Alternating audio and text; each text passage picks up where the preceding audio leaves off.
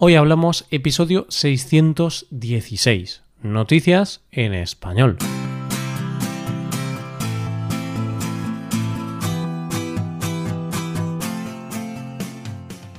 Bienvenido a Hoy Hablamos, el podcast para aprender español cada día.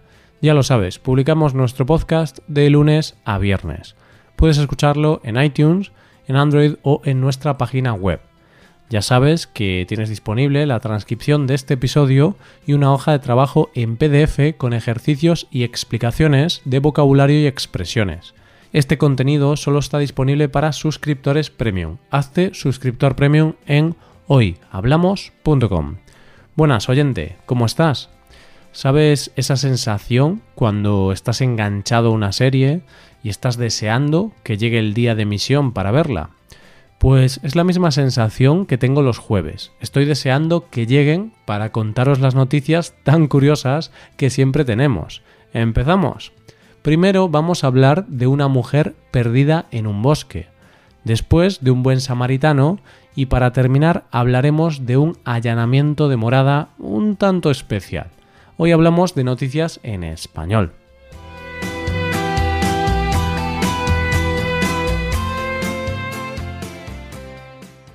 ¿Tienes algún miedo, oyente? Pero no un miedo cualquiera, no. Me refiero a un miedo de esos casi irracionales, de los que salen en tus peores pesadillas y que solo de pensarlo te pone los pelos de punta. ¿Cuál es el tuyo? Tengo que confesarte, oyente, que una de las cosas que más miedo me ha dado siempre es perderme en un bosque. Y no es porque haya tenido alguna experiencia traumática en un bosque, ni nada de eso. Es solo que me parece un sitio en el que es muy fácil desorientarse y de repente verte en medio de la nada sin tener manera de salir de allí. Además, me parece que no es un sitio fácil para encontrarte, porque hay muchos árboles, maleza, y encima está plagado de animales que no conoces y que quizá podrían hacerte daño. Pues esta pesadilla se ha vuelto real en la piel de Amanda Eller, una mujer de 35 años en la isla de Hawái. ¿Qué le pasó? Amanda es profesora de yoga y por lo tanto deportista. Y un día, como cualquier otro, decidió coger su coche e ir hasta la reserva forestal de Macawao, en el estado de Hawái, para dar un paseo. Se metió en el bosque y tenía la intención de ir por un sendero corto, pero en un determinado momento cometió un error. ¡Qué error! Cuando estaba volviendo al coche, notó que estaba un poco cansada. Así que decidió salirse del camino para descansar un rato. Pero cuando volvió se desorientó y sin darse cuenta estaba yendo en la dirección incorrecta. Así que cuando se dio cuenta ya no había marcha atrás, estaba perdida. Antes de seguir con la historia, vamos a hacernos una composición del lugar donde se perdió Amanda. Es un bosque peligroso, con vegetación muy tupida, helechos gigantes, rocas volcánicas, barrancos, bajas temperaturas, muchísima humedad, constante lluvia y con una gran cantidad de animales salvajes. Vamos, la peor de mis pesadillas. bueno, mía y de cualquiera porque la verdad es que el sitio mm, no parece muy agradable para perderse. Amanda está perdida en medio del bosque y buscando desesperada una forma de salir de allí, pero parece imposible. No lleva móvil ni agua, se lo ha dejado en el coche. Necesita encontrar el camino de vuelta rápido, porque si no va a tener que pasar la noche en el bosque vestida únicamente con unos pantalones finos de deporte y una camiseta de tirantes, y sin nada de beber o comer. Conforme pasan las horas, la familia de Amanda, al ver que no tienen noticias de ella, empiezan a sospechar que le ha pasado algo. Lo denuncian, empieza un dispositivo de búsqueda y encuentran en el aparcamiento de la reserva su coche con su documentación, el teléfono y una botella de agua dentro y así es como comienza su búsqueda por el bosque. Pasan los días y Amanda sigue perdida. Encuentra una fuente de agua e intenta no alejarse del agua. Es lo único que puede beber. Se alimenta de lo que puede, raíces, frutos e incluso polillas. Hace lo que puede para dormir tapándose con plantas y helechos y llega a dormir incluso en la cueva de un jabalí. Pero a los tres días de la desaparición le pasa algo terrible. En su intento de encontrar el camino, y estando totalmente desesperada, da un paso en falso y cae por un barranco de seis metros de altura. ¿Y qué le pasó? ¿Sobrevivió? Pues sí, oyente, pero se rompió una pierna y, como te puedes imaginar, recibió los golpes propios de caerte desde esa altura. La búsqueda sigue y, al no encontrar nada, la familia comienza a sospechar que ha sido secuestrada y llegan a ofrecer una cifra alta por si alguien tiene alguna pista. Pero no servía de nada porque Amanda seguía en el bosque. Las fuerzas de Amanda empiezan a flaquear. Son muchos días perdida. Ha perdido ya siete kilos y está a punto de tirar la toalla. Pero una voz en su interior le dice Tienes que seguir, tienes que seguir. Y cuando llevaba 17 días perdida, Amanda comienza a escuchar un ruido lejano. Mira hacia el cielo y es un helicóptero. Son sus salvadores. Un helicóptero que decidió ampliar un poco la búsqueda e ir hasta 11 kilómetros desde donde había desaparecido. Cuando se dio cuenta de que estaba salvada, hizo lo único que podía hacer, romper a llorar. Y así fue como Amanda fue rescatada y llevada a un hospital, no sin antes llamar a sus padres para decirles que la pesadilla había acabado. Así que ya sabes, oyente, nunca te metas solo en un bosque y si lo haces, no te alejes del camino y lleva siempre un móvil contigo, porque si haces lo contrario, podría pasarte como Amanda y podrías vivir la peor de tus pesadillas. Vamos con la siguiente historia. Cada día vemos imágenes impactantes que dan la vuelta al mundo, imágenes que hacen que se nos encoja el corazón.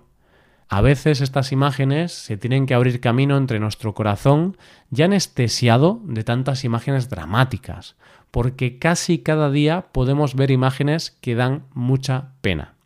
Es el caso de unas imágenes que dieron la vuelta al mundo hace unas semanas, y de las que no sé si te acuerdas, oyente. En ellas se veía a Víctor Martín Angulo, un niño de 11 años de Moche, Perú, que al no tener luz en su casa, hacía los deberes de noche en la calle aprovechando la luz de una farola. Normalmente estas imágenes se quedan en un viral de redes sociales y millones de personas compartiéndola con mucha pena, pero sin más consecuencias. Se olvidan al día siguiente. Y entonces, ¿por qué te cuento esta noticia? Pues porque en este caso no ha sido así, sino que estas imágenes han tenido una respuesta real. Alguien las vio y pensó, tengo que hacer algo.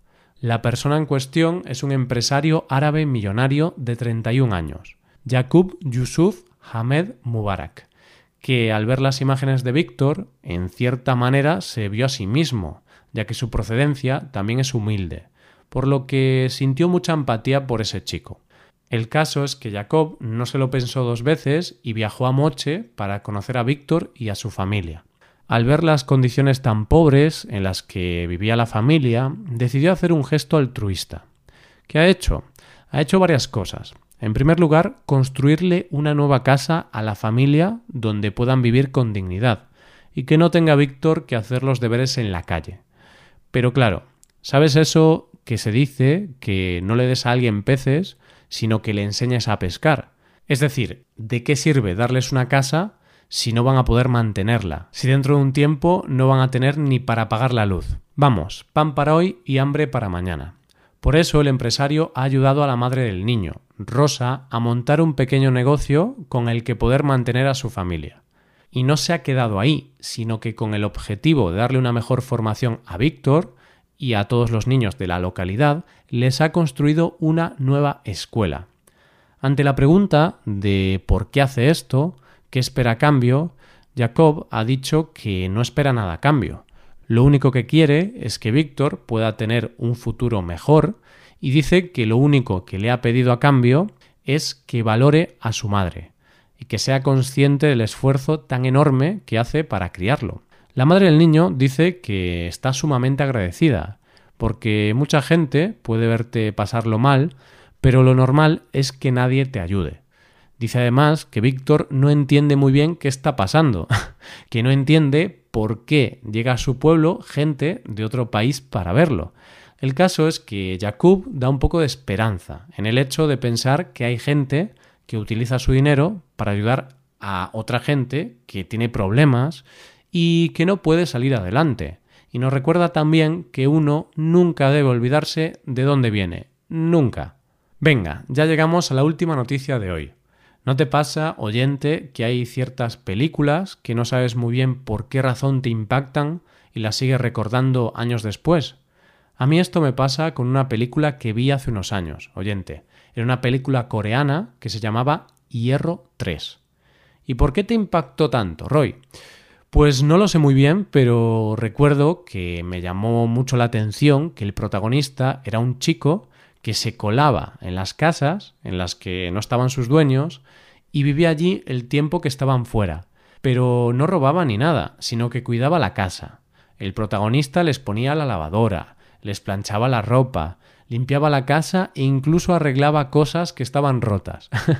Yo siempre pensaba que tenía que ser súper raro volver a casa y ver que está más limpia que cuando te fuiste. Imagínate que te vas de fin de semana y cuando vuelves a casa ves algo extraño. No han robado, no falta nada, pero sabes que pasa algo. Alguien ha estado ahí. Ha entrado alguien en tu casa, con lo raro que es de por sí pero además te la ha limpiado. ¿No te parece de locos? Ya, Roy, pero bueno, eso es algo que no va a pasar. Son cosas que salen de las mentes de los guionistas. Porque ¿quién va a entrar en tu casa para limpiarla mientras tú no estás? Pues, oyente, tengo que decirte que puede pasar. Y de hecho, le ha pasado a Nate Roman, un hombre de Marlborough, Massachusetts.